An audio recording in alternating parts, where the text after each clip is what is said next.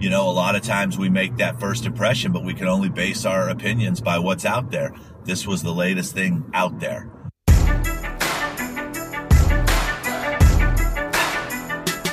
Hello and welcome to the Music Industry Blueprint Podcast. Now, I started this podcast as a way to give you access to the thoughts, ideas, and suggestions from people who actually work every day in the music industry on how to move your music career forward.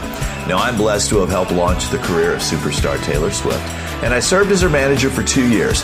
I currently manage American Idol winner Trent Harmon, consult Scott Borchetta and the Big Machine Label Group, and have been helping thousands of artists around the world navigate the music industry. By the way, contrary to popular belief, there is no one size fits all model when it comes to the music industry. So check out my website, rickbarker.com, take the quiz, and I will send you information specific to you to help you make sure that you are on the right track. Enjoy the podcast. Helping you navigate the music industry, here's Rick Barker with the Music Industry Blueprint Podcast.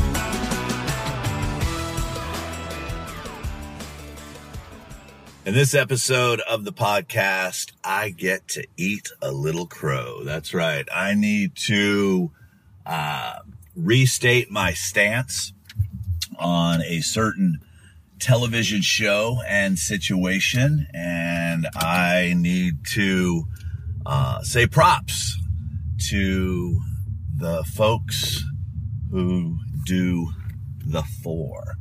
So if you remember, uh, there's all these talent contests that are out there: American Idol, AGT, The Voice, and then there was the Four. And last year, when the Four came out, and I watched the season, that one featured uh, Meghan Trainor, P. Diddy, DJ Khaled, and at the time, it had record executive Charlie Walk, who was on the show, and it was a quote unquote battle style show where there were four contestants and they start the season with four artists in this chair and then other artists come out. They perform for the judges. If they get past the judges then they get to challenge a contestant. And the first season in my opinion was a complete debacle it was the judges arguing with each other p diddy trying to run everything uh, it was they were getting these contestants to be all up in each other's faces and I, the comment that I made at the time was that's not how the music business is today.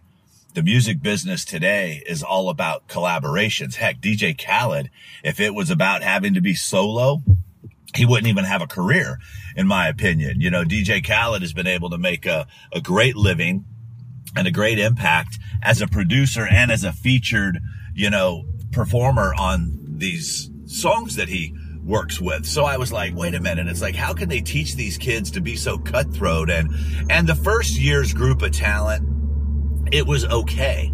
It wasn't that great.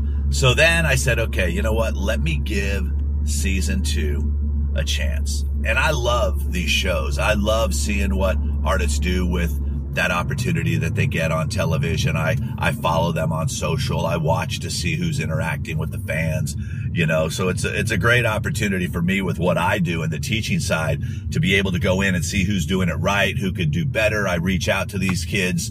Uh, I follow them. I give them advice. I, I reshare when I think that they're nailing it and, and they're doing a good job. And I become a fan just like everyone else. I'm, I'm watching it as an industry person, but ultimately I am a fan of music. I am a fan of these shows because of the exposure and the opportunity it gets, but it's only as good as what you do with that ex- opportunity and what you do with that exposure. So this year, uh, Charlie Walk, you know, for reasons you can Google to find out why, is no longer with the show. They kept the three judges. Fergie stayed on as host. Same concept, but the tone of the judges became more mentors versus let me just tell you how bad I thought you were. Let me let me tell you what you can do better is what became the mantra.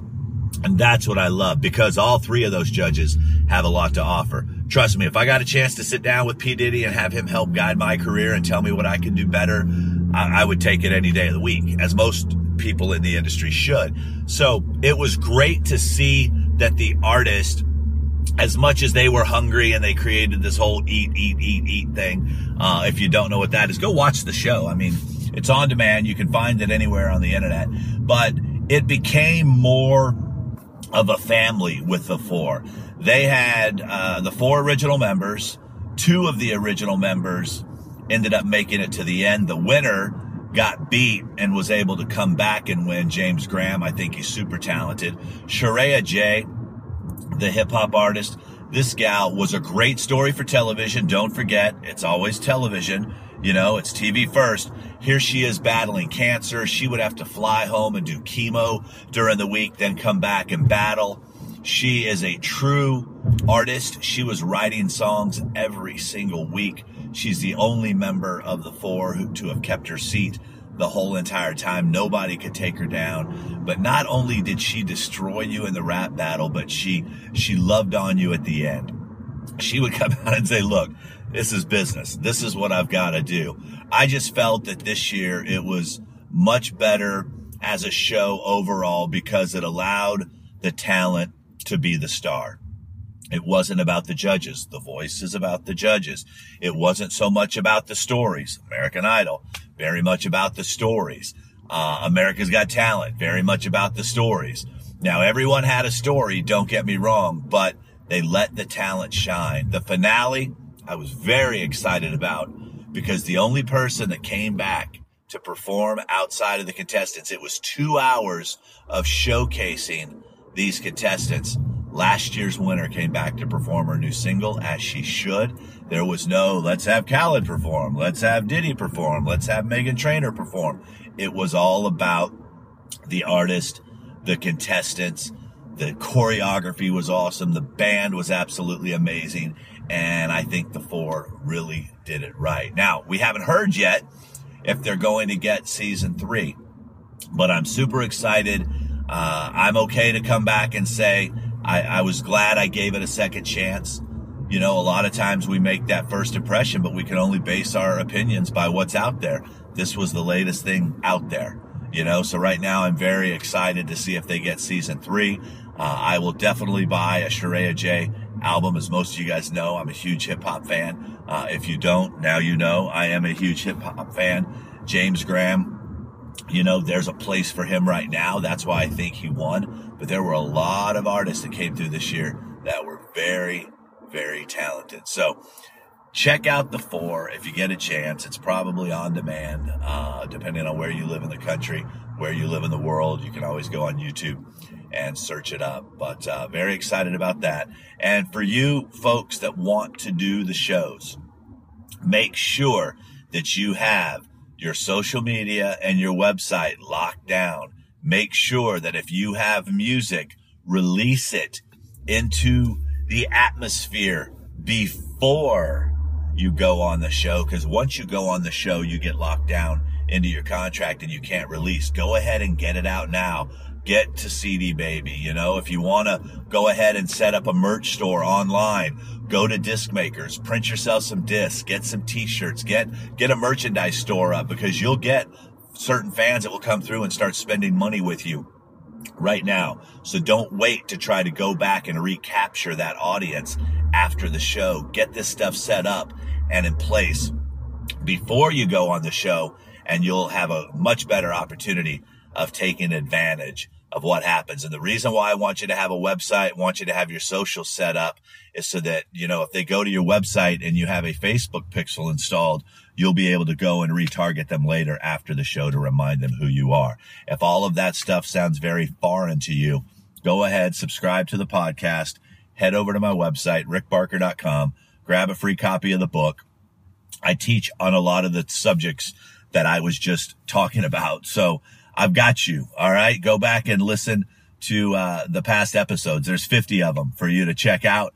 Uh, if you need notes, show notes on the podcast, you can always go to rickbarker.com and you'll see a link for the podcast. So I hope this has served you. Once again, check out the four. Once again, make sure you get yourself prepared for whatever opportunity comes your way. I know uh, at the taping of this, the next season of The Voice, they're out auditioning for American Idol right now jump on these shows. Uh, there's nowhere else that you're going to get that kind of exposure that quickly. Pick, we'll do a whole uh, episode again on, and we'll just go to some of the more advanced topics of how to navigate these television shows. All right, you guys have yourself a good one. I'll talk to you on the next episode. Ciao. I hope you enjoyed this episode of the Music Industry Blueprint Podcast. Be sure to subscribe and tell a friend. Remember, there is no one size fits all model when it comes to the music industry. So check out my website, rickbarker.com, take the quiz, and I will send you information specific to you to help make sure that you are on the right track. You've been listening to the Music Industry Blueprint podcast with Rick Barker. You can follow Rick on Twitter at Rick Barker Music. And remember, you don't drown by falling into the water, you drown by staying there.